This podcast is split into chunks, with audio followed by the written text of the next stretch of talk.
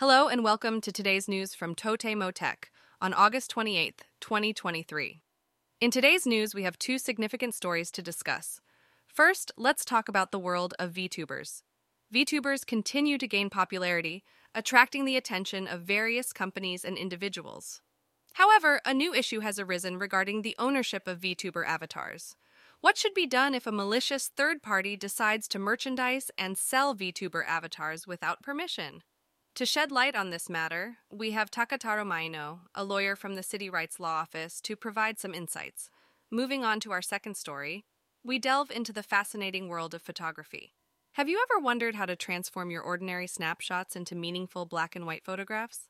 Well, we have just the technique for you. Our experts will guide you through the process of turning your color photos into stunning black and white images. Get ready to explore the art of monochrome photography. That's all for today's news from Totemo Tech.